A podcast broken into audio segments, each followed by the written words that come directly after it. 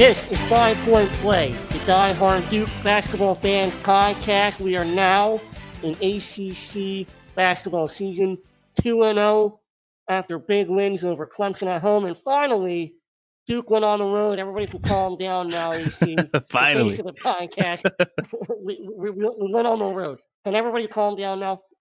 Uh, I don't. I don't think so because Clemson is, or sorry, Wake Forest is ranked like 160th in Ken Pomeroy's ranking, so I don't even think this one counts. Even though Elon and Wofford counts, the, the Wake Forest doesn't count. So no, no, it doesn't count yet. It's got to be Florida State, and then and then when we That's beat Florida State, it's got to be someone.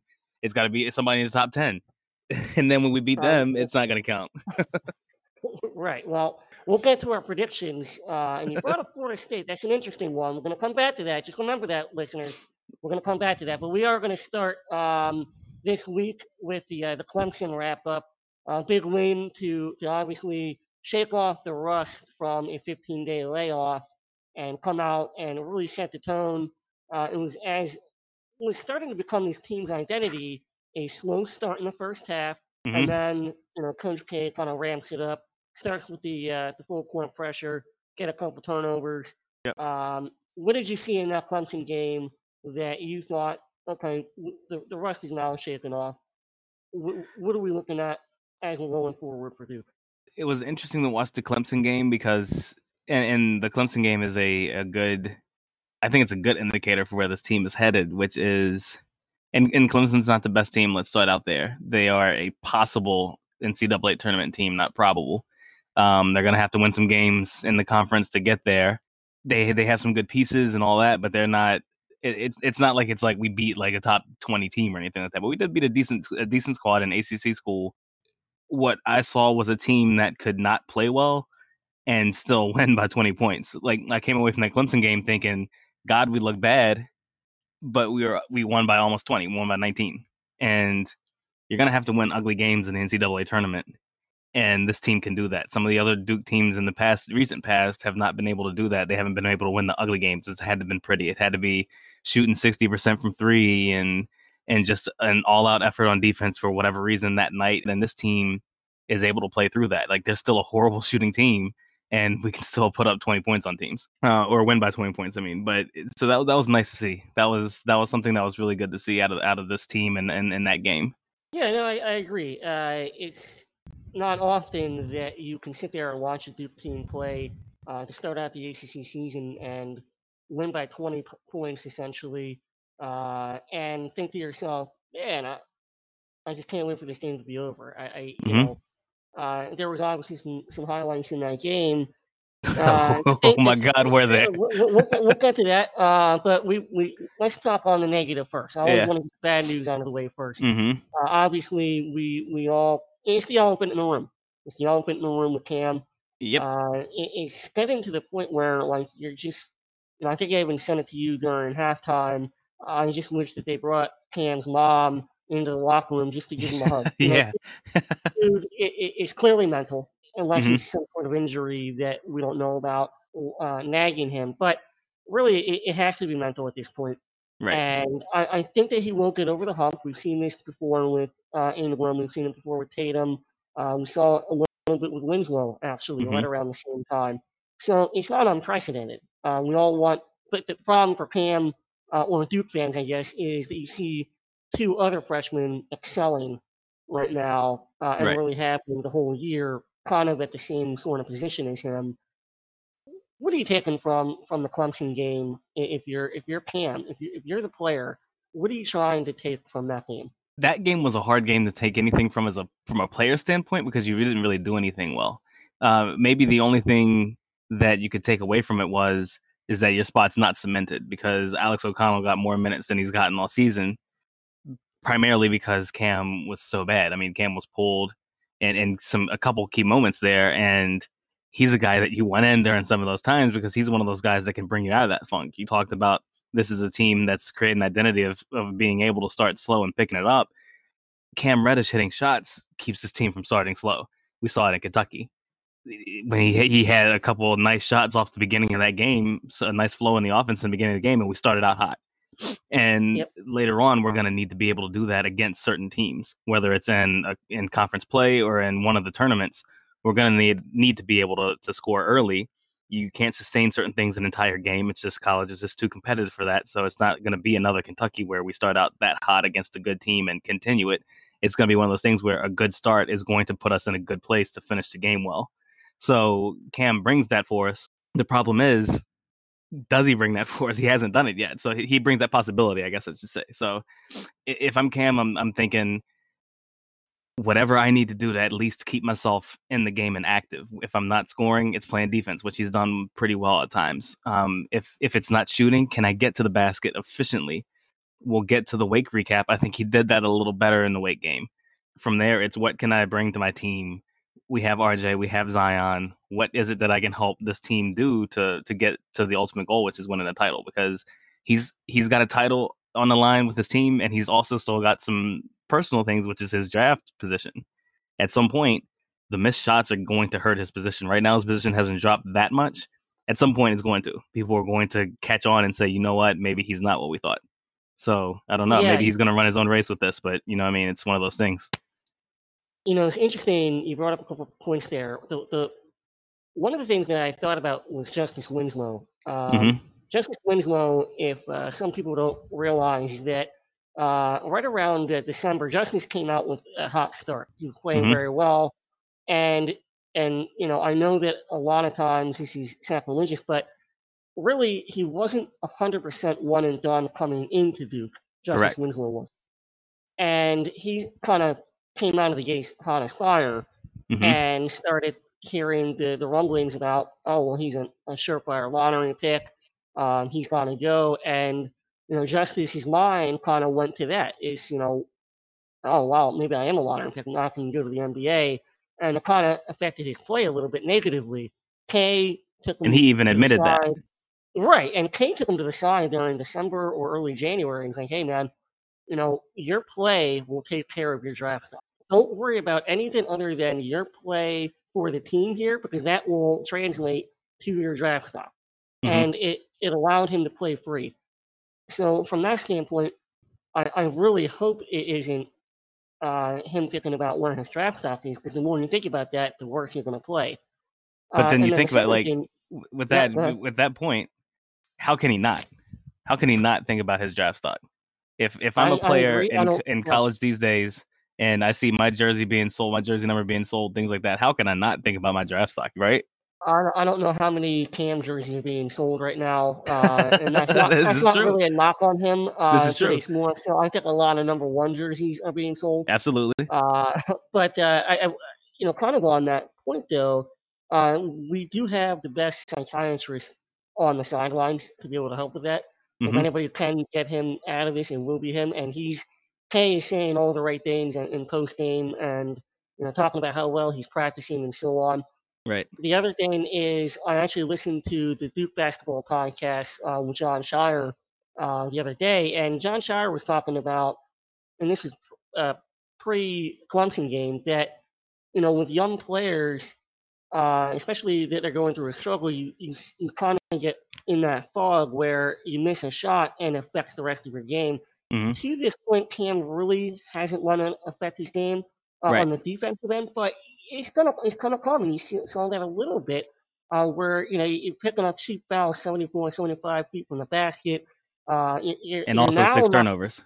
And six turnovers. The turnovers are obviously terrible, but now you're what it is doing it. First of all, Cam's not going to get the benefit of the doubt anymore uh, mm-hmm. with the officials because now he's being labeled as a foul-prone guy. He's, he's stopped thinking, overthinking the game, and just want to come to him. And hopefully, you know, a couple of things that happen in the Wake game will allow that to happen. But before we get to the Wake recap, on the flip side of that is Jack White, who continues to to light it up. Uh, Jack White in the Clemson game was four of six uh, from three, yep. four of six on the night, 12 points, six boards. Uh, he, he just is a jack of all trades, pun intended. He's doing it all. Absolutely, he's and he's just. I mean, he's he's just filling he's filling a role better than anybody has filled like a bench role in in such a long time. Eh, you you, you see it other places around college every now and again. Um, I mean, you have role players, you have glue guys every year. ESPN and and Athlon and some of the other sports publications pick out glue guys and underrated guys and the guy you don't think about and everything else like that. And you know, there's a couple around the country that do it, and and a couple guys who fill roles very nicely and things. But what Jack White is doing is just, I mean, he's doing it all over the floor. And then what he's the other thing he's doing is he's allowing the other bench guys to be able to make a few mistakes and play and earn some trust because he's able to clean up a lot of mistakes. So Queese can come in and and give a little bit of time against teams where he might have to play a quicker player or something like that. Whereas normally he wouldn't be able to do that if you didn't have somebody like Jack White who can kind of help him out and, and clean up his mess on the floor. Same with Javin. He he plays a little bit with Javin um in games and those two feed off of each other really well. And it's one of those things that it's it's one of those guys that you people say it and it becomes a cliche, but he really does make everyone around him better. And that really includes the bench. The bench has been able to to do what they do with a little bit of confidence now because of Jack. So it's it's infectious what he's doing. Yeah, it, it really is. And I know that we've gone back and forth and, and had a big segment about Jack coming off the bench um, or, or potentially starting. Uh, but, he, you know, the, the play of Javin and Marques, um, I've been very encouraged with. And I still think there's a lot of room for them to grow. Mhm. Uh, but they're doing what they, they're tasked to do, is to command that five spot. I love having the interchangeability there where, based on the matchup of your opponent, we could throw Marques in there Yep. against bigger teams, which is probably what's going to happen against Florida State, and Yep. then against uh, uh, you know smaller teams, quicker teams, He put in Javin, who could basically guard one through five. And Mhm. so I, I really like that, and obviously a, a, a quick shout out to Javin, who's got the uh, streak going. Uh, He does, man. 19 in a row now. 19 in a row, uh, albeit you know they're right at the rim. But that, but to be fair, that's what he's being tasked to do. So I mean, I, exactly. I, I know I know we talked about that, but let's go on to the next play.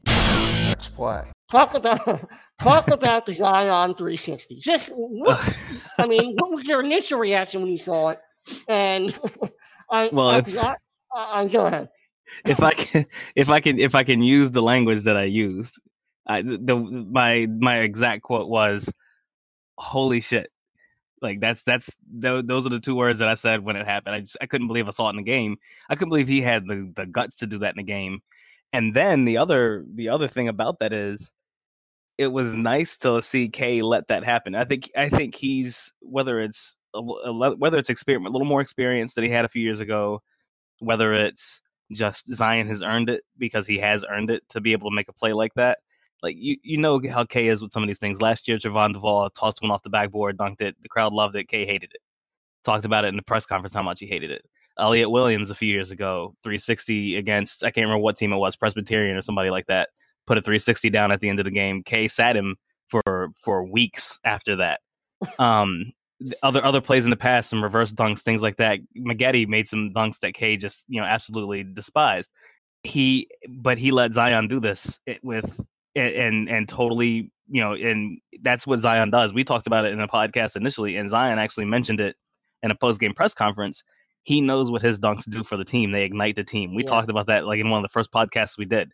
We talked about how he knows that the dunks ignite his team. He chases those steals down for that type of play, not because he's being greedy and and gambling out of position, but, but because he knows he can get it and he knows what kind of play he's going to make after he does get it. And that was just another example of this is what my team needs in this moment and for the rest of the season to to show teams what we're capable of. And I, I think the world knows. And it's so funny how, I mean, just the world Zion crazy. Yesterday on SportsCenter's top ten, a, a kid from I don't I don't remember what college it was, put down a, a two handed 360. It was kind of ugly, but it was still a 360 in game, and that was like the number four play on top ten. It was like it that shows just shows how just how electrifying Zion is, and just how how much he's kind of pushing down the rest of college basketball because he's just elevating things to a different level. And now teams have to look at him and say, "Holy cow, what are we gonna do with this guy?" Yeah, it's crazy. It's, it's crazy that the world is on crazy right now. I have friends of mine that absolutely despise Duke who are tuning in to every Duke game just for Zion and Zion only. And uh, it, it, it's it's just crazy. It's it's, it's, it's the Tebow effect, uh, but he's living up to all the hype uh, and exceeding it if, if that was even possible. Uh, hopefully that Mhm. obviously keeps going. But uh, you, you touched on a couple previous dunks in, in, in the past where K may have uh, not being so enthusiastic as the rest of his teammates were. Mhm. Uh, you're, you're talking about you know the, re- the reaction of RJ before uh, Zion even goes in the air, you know, jumping Yeah. up and down. It- it's- that was an awesome awesome. camera shot. Yeah, and it's it's to your point. It's what does it do for the team, and it absolutely electrifies it. You see, uh, I was at a uh, a preseason game, an exhibition game, and when Zion, you can see where Zion goes, and uh, the, the the best part about the moment is the anticipation of it, and it is that everybody's standing all like the, the, the collective breaths just being held to see what he's going to do, and then Yep. when he slams it home emphatically, the place just absolutely erupts. And there are two times in my life uh, in Cameron that I wish I was there. That is one of them for a dunk, and the 2nd Mhm. one you brought it up was Corey Maggette Um, I can still tell you where I was when when I was sitting on the edge of a bed uh, and you know watching a tube TV, uh, watching Yep. Corey Maggette pull himself up and slap the backboard after Elton Brand challenged him prior Right. to uh, prior to the game. So I want to just talk about some. What what are some of the top dunks that you remember in Duke history? Man, uh, I love this. I love this topic. I would I would be remiss to not mention the dunk that made me become a Duke fan. Uh, I had a family who, you know, at the time in the in the eighties, this is date myself, but in the eighties, the Big East kind of held sway. Um, out any outside of North Carolina, the Big East held sway in college in the world of college basketball. So Duke played Georgetown. Was I really a Georgetown fan? No, I was five years old. I can't say that I was a Georgetown fan, but to see Phil Henderson go up and dunk on Alonzo Mourning, that that made me. I was a fan at that point. It was it was over. It was done. Lock set. I I, I was a Duke fan for life. That was just to see him, you know, a smaller player go up and just challenge one of the best shot blockers in the history of college basketball, NBA basketball, even, and and to just see him punch it down on Zo was just that was amazing, man. So that was I, I definitely have to mention that one. That was one of my favorites of all time. I would I would throw in there um the the Jabari dunk against UVA. That was that was a big one. Tatum against UNC all over Kennedy Meeks. I, I, I watched that one on replay for for weeks after that. Um and then just like I guess not it wasn't overwhelming, but it was a moment. It was Battier dunking uh putting a putback dunk against Arizona in the national championship game. That was that he had followed that up after a, a disgusting backhanded tip in, and it was just one of those moment dunks that you just totally you always remember. Yeah, yeah. You, touched on a few that were on my list, and I have a long list of them because everybody Mhm. knows that, that there's a lot to choose from. But the, the Henderson dunk was was filthy over Mourning. hmm Uh, I think the one for me that really keeps getting overplayed is the obvious one, which is the, the final against Kansas, where Bobby Hurley Oh, yeah. throws his pass out of bounds, Yep. and Grant Hill goes up, climbs the ladder, and then steps on another ladder to go up and, and extend and get this done. That was and not only up but also away like for Away, this, that was- length it's just yeah, the everything about it and and the timing in the national championship was hmm was filthy. A couple of the other ones, and I I'll never forget uh, where I was, which is why I feel like that's kind of like for me as a fan. If I remember where I was during a particular dunk, Yep. it, it, it meant something. And the Gerald Henderson one uh, in Maryland, driving to the lane after oh my god yeah after after Nolan Smith got just a dirty play against him, and oh yeah just not have dave neal with that dirty pick oh my Yeah, god dude that and- was what a dunk I, that was was I was furious. Kane was furious. You're, you're, you're at Maryland, and Henderson took it upon himself, and Yeah. he was furious, and he let the world know he was pissed. Uh, Yeah. and his reaction was probably better than the dunk itself. it, uh, it was man that was was amazing. incredible Uh, and then a couple other ones I had were, you know, Johnny Dawkins going reverse style against Yep. Navy. Uh, that was an unbelievable dunk. Obviously, everybody remembers the Dahntay Jones push-ups uh, and reaction. Uh, one of the most disrespectful dunks in the history of basketball I still feel bad for them. Um, the other one was uh, I had the Tatum dunk against Meeks, but people actually Mhm. forget the Dunleavy dunk against UNC. Yeah. Uh, Yep. That he went up to climb the line. I think it was over Haywood. Um, on uh, uh, Jeff Capel. Jeff Capel had the cramp in his calf, and so he couldn't even he couldn't really challenge it. So he got over late to try to take a charge, and Dunleavy Capel. went over. yeah, Jason Capel. Uh, we're not going to. Or Jay, yeah, yeah, yeah, yeah. Um, and then so Grant Hill had one in '94 against Purdue that was filthy. Um, Mhm. kind of set the tone because everybody was, you know, picking the, the big dog and Purdue to, to, to roll us. Uh, and then there are a couple, a couple other ones that I just remember. Uh, I'm going to give a shout out to my boy Grayson Allen. Uh, Yep. he, he had the one his freshman year in the Final Four from Miss three, and I don't know was that like a little indication of what things to come, uh, what things were going to be uh, Monday night. But that that one was filthy, looking over at the bench. I Yep. actually thought he was going to get teed up for that. Um, and then his his one against U, UNLV, his Yeah. uh, his uh, junior year that uh, that was filthy. Uh, and then there was one dunk that didn't go in that I actually have on the list, and it was Rodney Hood. He absolutely got hacked to shit. If he would have made that dunk, and would have won the game for Duke uh, at Syracuse in the dome. Oh, that's right. And he, I mean, he took off from way too far out trying Yeah. to tomahawk this thing. That's he got right. absolutely. If you look back at the replay, I forgot about even- that one. yeah, it wasn't even close to it. Um, I mean, how it wasn't a foul is beyond me. You can watch Right. it from any angle you want. It was absolutely a foul. If that if that thing would have gone, that would have been possibly the number one dunk in the history of Duke basketball. Yeah, yeah. No, that's right. I forgot all about that play, man. Good recall. Yeah, yeah. So that was uh, that was one of my favorites. Uh, Yeah. It didn't happen. Um, but yeah, so Zion's dunk obviously was absolutely filthy, and the good news is is that we still have you know The another whole 15 season left, man. No, I mean it's another 25 games hopefully to go. So God, no, Um, man, isn't that crazy? Like, cause then look, cause you, you had like like Miles, Miles against US, UNC. Like, if any dunk yeah, you get against yeah, UNC is iconic. I didn't even have that on my Miles with the That's a great 82-50 dunk, the finish then- to kind of put the punctuation on that game. Oh my God, and, and Mason uh, with the reverse Yep. uh, putback. I, I think it was against Indiana. Um, Mhm. That one. he had a few. His he had a, a had lot of nice, a lot of nice highlights from Mason. Um, and, and how how about we didn't even bring up uh, anything from last year? That last year's team had more dunks than any other team in Duke history. I know, think it's Marvin because it became had- so commonplace. Yeah, it did, and a lot of them were, you know, disgusting. I mean, Yeah, like if any other Duke player did some of the things that RJ and Zion are doing this year in a game, we would think about that in the past. Like just from where college basketball was, we, we would think about that as one of the best dunks we've seen in Duke history. But they're talk, doing it every yeah. game. Th- We didn't even talk about the one that Zion threw off the backboard to RJ. Yeah. So, like it's incredible, man. Well, hopefully we get uh, obviously uh, a number of them against uh, Florida State and Syracuse Mm-hmm. coming up. But let's talk about uh, the next play for the, the, the podcast is uh, the Wake game. Next play. The Wake game was uh, Duke's first true road game, so we got that out of the way. Woo! Uh, yeah. Um, my my initial shots of that uh, uh, thoughts of that game were this is a game I, I had absolutely no doubt that we were going to win. I figured we win by about 25. It was sloppy. It was it was a game that I actually thought um, the ref kind of didn't allow us to break it open when we had a couple chances there, and Mhm. and both have actually. But uh, to, to be fair to to to Wake, they you know did what they needed to do. They did a great job on the offensive glass.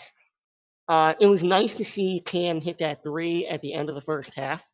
Um, any other Big player on the team, I, I wouldn't have, you know, if they, if they had missed it, it wouldn't have done anything for me. But Right. I think that Cam hitting that shot, he needed that shot. We needed that shot from Mhm. him specifically, just to see it go in, get him, get him a little bit of confidence, and you know, kind of propel him. What did you see in late game? That that three that was that was a moment that I think that we'll be able to look back at and say this may or may not turn his season around, may or not may or may not have you know been a, a the pendulum swing to the to the great side for this the final great side for this team. That, that- was a confidence builder, and and even before that, that the baseline drive and dunk. Uh, Again, we've talked. You talked. You mentioned that you brought up a really good point about it. Is when when he gets challenged, he becomes a different player, and after that dunk, you saw him kind of wolfing with Childress, and those two had been going at it a little bit. And Childress is a little bit of a trash talker, so I mean, you saw that that that play ignited Cam. I think Childress ignited Cam a little bit. So I, I said it. I think Florida State's the one, and and leading into this game, he had a fairly efficient game. So maybe that is, maybe that's it. Maybe that's what he needed. He he got less minutes this game, not because of his play, but uh, I think he went to the, the locker room for a bit in the second half with Yep. maybe a, a calf thing, and he also came back with um a wrap on his arm. I think he got cut a little bit, but it was nothing serious. He came back playing fine. Um, but it was a sloppy game in general.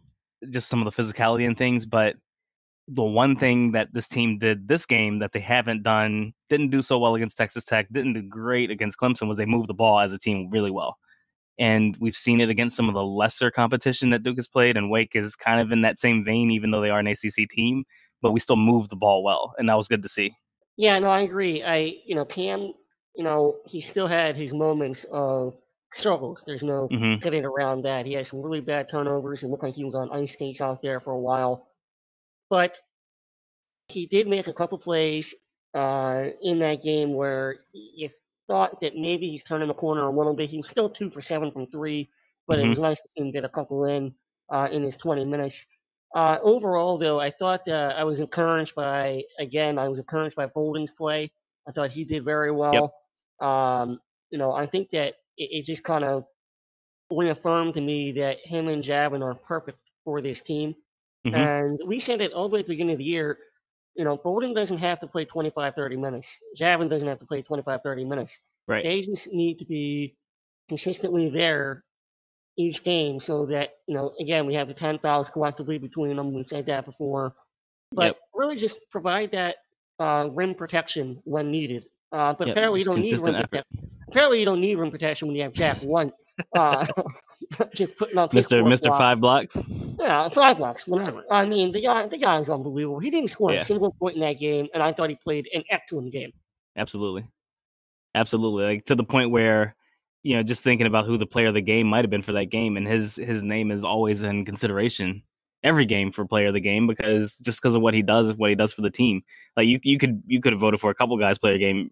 You could and couldn't. You overthink it a little bit if you do that because Zion had 30, 10, and 5, which Right. has not happened at Duke ever. So shout out to him on that one because that was what an, what an incredible display of basketball and it's you know just to be able to talk about the other guys on the team the way we can and then still have a guy who does that. I mean it just shows that this team uh, uh, barring some kind of, you know, horrid horrid night, this team is the best team in college basketball hands down. We have the best talent and the best team in college basketball. There's no question about that. I don't care about U- UVA. I don't care about UNC. I don't care about any of those other teams. Michigan. I don't care. Duke is the best team in the nation. On the on the negative side, though, because we do have to, to be honest with ourselves, Mhm. um, you know, this is not a good shooting team. It's No. not both both games. Ironically, we shot seven of twenty three from three. But can you Uh, imagine if we become a good shooting team? Like uh, not even a like not even a yeah. great shooting team, just a decent shooting team. Could you It's a shooting imagine? team, but I I think that right now, uh, just playing devil's advocate, I mean, we're 14 games into the season, right? hmm Uh, we are kind of who we are at this point. I don't. I Right. think, yeah, sure, we'll have games where I think we'll shoot better seven for 23, but we still Mhm. have to also be concerned with games where we shoot two of 20. Right. And you know, those are games where our defense has to to carry the day, and that's scary because what happens if a guy like um, the kid from Marquette who just goes off and puts up Right. 50 puts up 53? You know, is it likely to happen? No, but in a one and done scenario, it it could. Very well could. And so Yep. y- you got to be prepared for that. And while I still think we lose a few games, um, especially on the road, could be one this weekend, uh, UVA uh, at, at Carolina and, some Mhm. others, we, we got to be you know wary of that. We got to be cognizant of the fact that uh, we got to find ways to get Alex O'Connell going. Yep. Um, He's been kind of kind of silent there. We, we need to find a way, even if it's drawing up plays for him when he comes in the game to to knock a couple down because we're going to need his shooting at some point Absolutely. during the season. Yes, and he's shown now that he can be a serviceable defender, which is awesome. When the season started, we didn't know if that was going to happen because he was pretty pretty horrendous against bad teams, uh, and the bad team's worst player, Alex, looked bad on defense. But lately, he's been showing some nice anticipation in passing lanes. He's been able to defend on ball a little bit, which is good. He doesn't have to guard the best player, so so that's that's that's a plus because this team has so many plus defenders but his shooting is needed. And and the team's shooting in general is needed and it's needed to stave off like you said it's needed to stave off that random game where the other team is just on fire. And because we're to be able to stop some teams. The uva game in particular is to be a fun one to watch because if we can get in transition a little bit we can we can do something against that team but we also have to stop them from scoring. And we're one of the few teams in the nation who is capable of doing that so will we be able to do it some of those other teams you mentioned, you know, they just have some players that can just go nuts. And in those types of games, there's nothing your defense is going to do. You're just going to have to score and get a key stop somewhere. We have guys who can get that key stop, but can we score with those teams if they are packing the lane in and not allowing us to get to the basket? Because that's what we do so well is get to the basket. But somebody's not going to let us get to the basket at some point. Yeah, the, the blueprint is out there for how to stop this team, and it's, it's not a secret. And hmm in many But ways, nobody's been able to do it yet, you know? Right, Like they know how. And Texas you Tech have- sort of tried Right. with the charges and things, but nobody takes charges like them. You take away those eight charges, or even take just take away five of those charges from Texas Tech, and let's say we make the shot, or at least we get the foul call and get to the free throw line.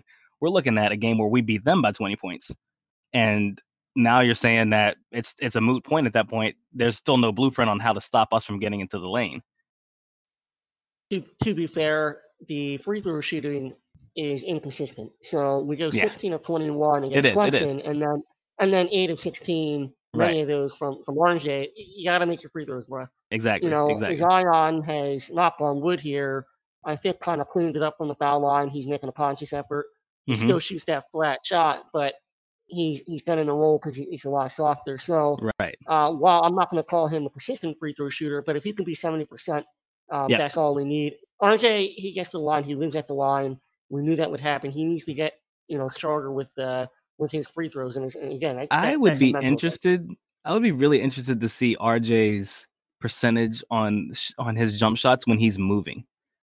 It maybe it's just me, and maybe I'm overstating it. I could be very well so, but when he's on the move, his shot is gorgeous and it drops eh, Yeah. mid range, three point, everything. But his standstill is just awful. And then you see the free throw line, a standstill shot, and it's like, huh? Like I wonder if some, I- you know, what I mean, like some guys are just better shooters on the move. Jason Williams was one. It's on the move. He was a great shooter from the standstill. If he you know, swinging the ball around his zone or anything else like that, you couldn't 100 percent rely on him for that. And it, RJ kind of seems like the same type of guy. He's like on the move. That that step back that he had against Wake was brilliant, and the shot was pure. But then you see him throw up a standstill from the top of the key, which should be, I mean, uh, a, a, a normal pickup player playing at your your your home lifetime fitness could hit that shot, and RJ just cr- cranks it, man. It just breaks off the back, and it's awful. Like you know what I'm saying? It's like I'd, I'd be interested to see a stat that showed him on the move versus him standing still. Yeah, that's a good point. Actually, one of my favorite players ever, as you know, uh, Trajan Langdon was notorious for coming off the baseline pick, um, Mhm. curling and, and knocking it down. He he was able to square his shoulders as good as anybody has I have ever seen at Duke uh, Yep. doing that. So yeah, no, I agree. I think that um, you know they'll have to try to figure that out because teams are going to dare Duke to shoot those stand still threes. Yep. And you know both him and Cam when they miss, it almost always seems to be long, which Right. is you know kind of crazy. You would think that you would make the adjustment, but um, at some point they're they're going to have to to do that. Um, you know, kind of switching gears though uh, to the next play here hmm for the podcast is uh, let's talk a little recruiting. Next play. Right now, um, is starting to heat up with uh, Isaiah Stewart. Uh, you and I have talked about Isaiah Stewart uh, offline. I Yeah. want to feel like for the last six months. What are you feeling? I know, I know, I don't want to put you on the spot because I know how you feel about this topic, but what, what, what are you feeling here? You, you, started to see at the beginning of the month, oh, well, you know, based on everything that he said and the recent um, article that came out by Rivals, that, uh, you know, he knows where he wants to go. And Right. most of us thought, oh, it has to be good for Duke. And then, of course, you're seeing maybe it's manufactured drama, as hmm is typically the case. Uh, maybe he's going to Washington. You know, walk me through it. Uh, you know, if, if you if you please walk us through you know the Isaiah Stewart recruitment. if so if, if i had to say, you know just taking a, an educated guess hypothesizing on where he's going to go to school i'm going to say it's duke and i'm going to say it's duke for for many reasons number one the first team that he was tied to when he became a nationally known player was duke duke went as far as to start recruiting some of his high school or aau teammates uh, joe girard being kind of the, the one to go the farthest good sign that one of the guys that you are really looking for you're having good conversations with, good enough to say, hey, you know, here's another kid that I'm familiar with, I know, and we're looking at him because we're looking at you, and you know maybe you guys could pair up well together. Obviously, Joe didn't work out, but we're still in it with him, so that's a good sign. Because anytime you see a team go after a friend, they don't get the friend, and then the other the other guy has lost too. We haven't lost that momentum with him. And and then the the manufacturer suspense. I think you you see it a lot with the guys who cover recruiting. It's their job, so their job is on the line to get these things right and to put out good information. So when you have guys who are constantly one minute they are so sure about one thing and then all of a sudden they change it because they're not confident because just because it hasn't come down the pipe yet. Oh, so now I'm going to change my pick. Now I'm going to change my pick again. And now I'm changing from from Duke to Michigan State, then Michigan State back to Duke, then Duke to Washington. It's like you know, stick to your guns. You know what I mean? Like I get it. I get it's your livelihood and it's your reputation on the line, but you know what? Like you know, like you know, you have that feeling. Just stick with it. If you had that feeling before, stick with it. And and this one, it's stick with it. Like stick with him and Duke. There's been nothing to say that he's not like other than picking up another center. There's nothing to say that he's not coming to Duke. Is Duke going to be heavy in the post next year? Sure they are, but we've already shown that Jack and Javin can come off the bench. Queese, who knows what's going to happen with him? Maybe he's fine coming off the bench with these guys coming in you know, if if so, so be it. You know, he's just living the college life, loving playing basketball and getting a, free ride at Duke and going to come out with a great degree. Like, fine. But there, there's nothing other other than the amount of post players that we would have next year if he joined the team. There's nothing other than that to say he's not coming to the squad. He's a competitor. He's not going to Washington. He's too much of a competitor for that. They, he, there's nothing he's going to do in Washington that's going to build his brand and also help him get where he wants to be, which is national championship, because he is that kind of competitor. He is he is a Zion level competitor, not talent, just competitor. And to do to do that, he's going to have to go to Duke or Michigan State. So, I mean, that's that's how I feel about this one. And the manufactured suspense pisses me off. I hate it. I hate hearing it. I'm saying it's going to be Duke, and I'm pretty confident with that. And I think we'll see him commit within the next couple of weeks, three weeks, three to four weeks.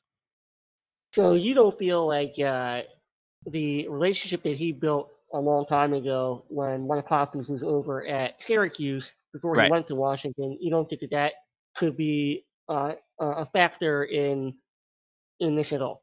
No, and if he has a good group around him, they're also going to make sure because you, you can still have a good relationship with those people. That's the thing about it. A lot of these guys, you know, just because they go to another school doesn't mean they can't talk to someone else. Doesn't mean you can't email or text or whatever. He obviously has his contact info. They can talk all they want doesn't mean he has to be your coach. You, you have the option to go with him, or you have the option to go with Coach K and build something for yourself in a horrid draft, a absolutely horrible draft because the recruiting class is not great. So right. you you have a chance to go to a place to shine, and you see that with a team like this Duke team, they've shown they can take the top three players in the class and make sure that they leave as as lottery picks the way they're supposed to leave. So it, it's not an issue. No, I, I don't think that relationship is going to be the one that kind of drives that. Yeah. So the other thing here, you, you touched on it, was the Bolden situation. Mm-hmm. Um, the, the logic in you says, well, where is he going to go? Uh, having said that, he is on pace to, uh, I believe, finish his degree uh, in in three years. Yes, he is. On, you know, summer uh, summer school and all that kind of stuff. So yep. there is uh, a little bit of talk that, and, and, you know, if anybody would know, it would probably be Isaiah. Uh, you know, what is Bolden going to do after the season?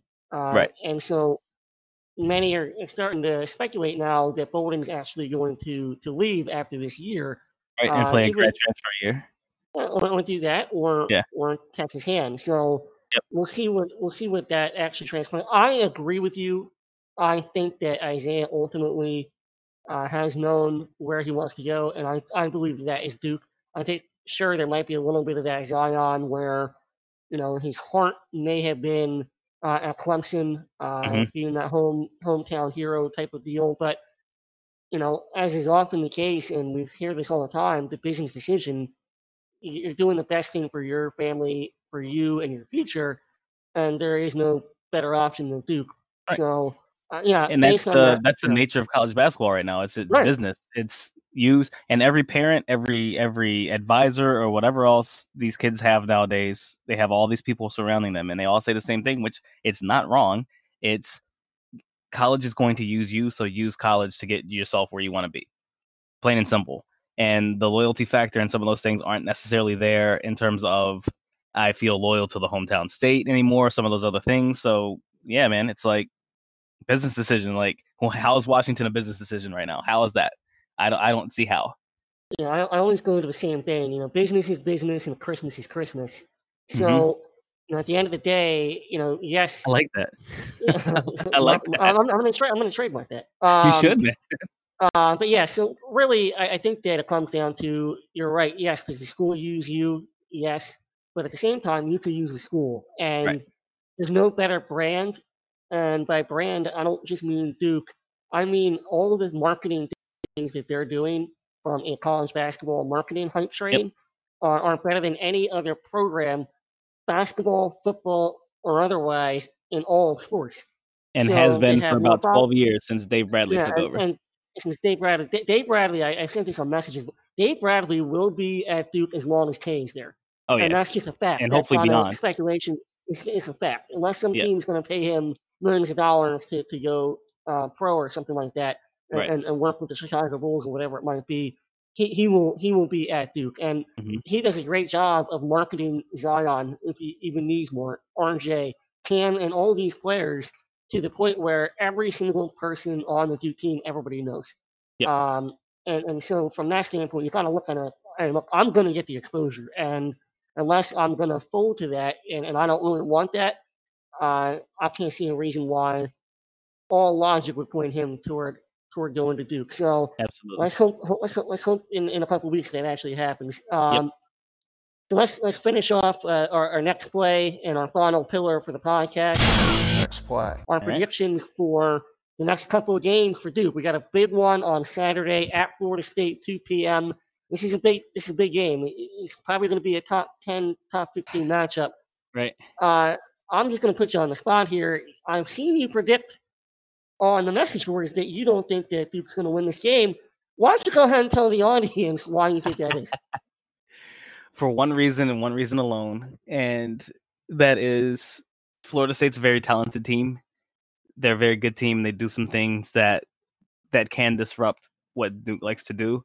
The and what that leads into is this is their only home game against against Duke or UNC. Like Duke and UNC, that is those are the games that you see Florida State get up for every single season. And they don't have UNC at home this year. They have Duke at home. So this is the one the fans are going to go nuts for. They're going to be they're going to be lathered up. They're going to be drinking from 6 a.m. till 2 p.m. Uh, and then some flasks in the stands. Yep, and and some flasks in the stands. They are going to they're going to go crazy for this thing, man. And it's it just is what it is. It's one of those games where it, in college basketball, even if you have a juggernaut team like Duke is, you, just a, a team that has some belief is so dangerous. And then you have some belief coupled with talent, and that's that's tough. Uh, On a neutral site, I'd, I'd put Duke over Florida State nine times out of ten. But at Donald Tucker, with that kind of crowd and with that kind of momentum, and then having lost to UVA the way they did, I would have loved to have seen them beat UVA or something because maybe that would have kind of pushed down some of that fervor. But it, it- they got crushed, so they got to come out and prove something. And those those are the type of kids they play, man, and they they they're tough and they they spread the ball well. They don't have anyone in particular who scores 30 points a game for them, but a lot of guys hit shots for them. Um, they they go they go about five five or six deep on the bench almost uh, in in terms of you know just getting some playing time. Phil Cofer is back. The guy's been there for years and years. You know, Terrence Mann is just he's man is his last name. He is a man. He makes incredible plays off the ball on defense and offense, hustle plays that you just want anybody to make. They don't have like the typical Florida State eight seven footers on the roster, but they do have um they have Koumadje, who's you know seven foot four, so he's gonna be tough at the rim. RJ is gonna have to adjust how he plays a little bit, or he's gonna have to get him in foul trouble. One of those two things is gonna have to happen. And I don't know if the refs are gonna allow a lot of foul trouble at the rim simply because you know this is a big marquee game like that. It's gonna be tough. MJ Walker makes huge shots for them, even though he's been in a little bit of a slump lately. Um, PJ Savoy always steps up in games like this. He always finds a way to hit some huge threes in these big games. So it's it's one of those things, man. It's just we're we're going to run into somebody who's going to beat us at some point. It's college basketball. It is what it is, and I just I, I think this is one of those. Now, if they don't, then this is just another proving ground game for Duke. But if they lose, it's not like oh god, here we go, here's the end of the season. It's we run into a buzzsaw, and that's that's as far as I go with it. Like it's not going to be like a doom and gloom season if Duke loses to FSU. So th- there's one thing that I want to point out. You are correct, and and this is kind of a sidebar. We actually don't historically play well in early afternoon games. Right. So that that could be uh, just a small uh, note there. But Mhm. I, I want to bring it back to one thing. Ironically enough, all season long, you've been pointing to this game as being the breakout game for Cam. Yes, I do think that's still up that happening. way, which is interesting because of the athletes that they have uh, and where he struggles are turnovers hmm and you know careless turnovers at that. So what do you see happening with Cam? You still think that that's going to happen, but you still think we're going to lose. I Right, feel like I something's think- got to give there. I think their I think their their athletes are going to be pointed towards Zion and, and RJ. Like they're going to point their guns at those two, and they're going to point Yep. Terrence Mann at, at Tre. So you have our our three headed monster right there, and they're going to go for the head. So that has to leave someone. MJ Walker's not a great defender. PJ Savoy, when he gets on the floor, is a horrid defender. He's a really good shooter, bad defender. He's just not athletic enough to keep up with guys with with any kind of speed and quickness. And and Cam is going to be there. I think you're going to see that. I think you're going to see a struggle trying to get the ball inside. I think it's going to turn into a game where we're going to get a couple momentum plays and momentum shots, and they're going to come from Cam. And uh, it's going to be one of those where we see it happen for him, and maybe that's what pushes him forward. Maybe this is one of those things that we lose, but we gain something out of the loss, which is here comes Cam. That's that I've I've looked at this game and it's it's felt like that since. I mean, we we talked about this probably podcast number two, I think it was right. Like, Yeah. my my prediction was Florida State was Cam's big game and the big game to propel him forward, and I, I think that stands. Well, I, I hope you're right. Give us your score.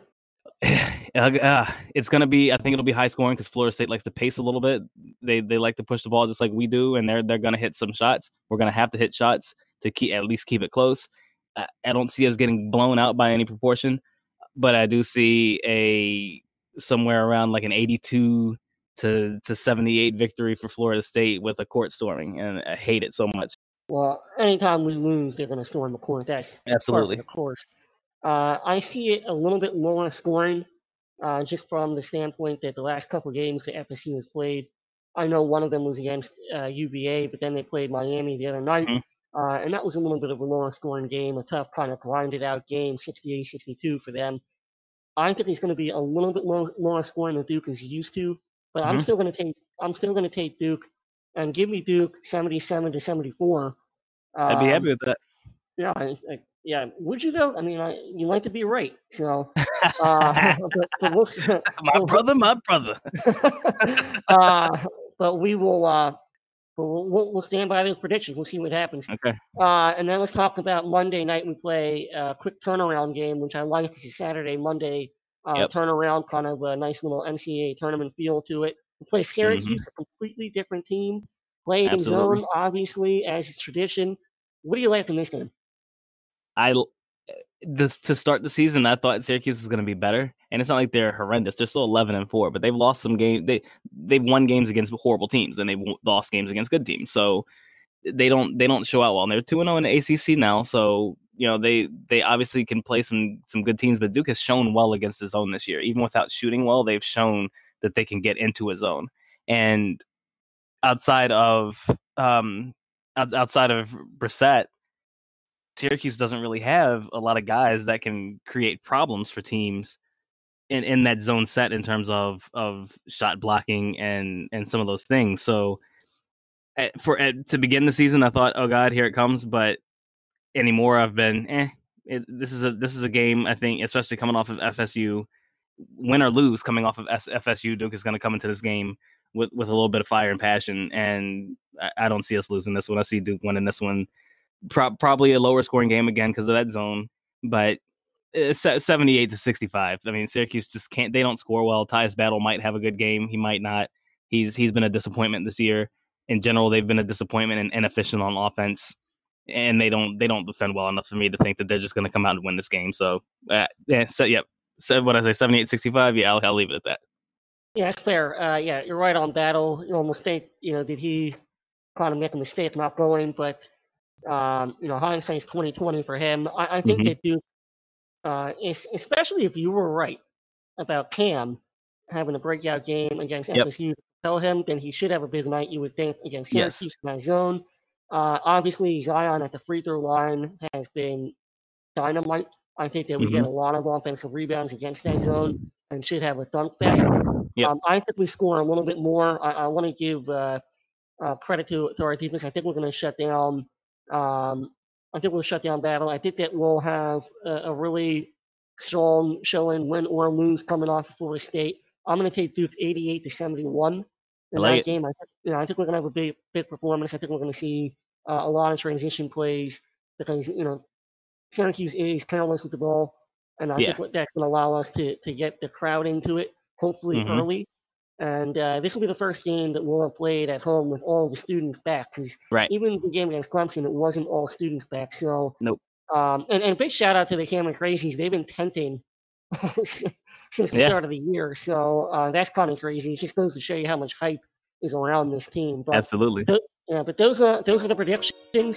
Uh, big big game coming up here Saturday on the road uh, against the number 13 Florida State.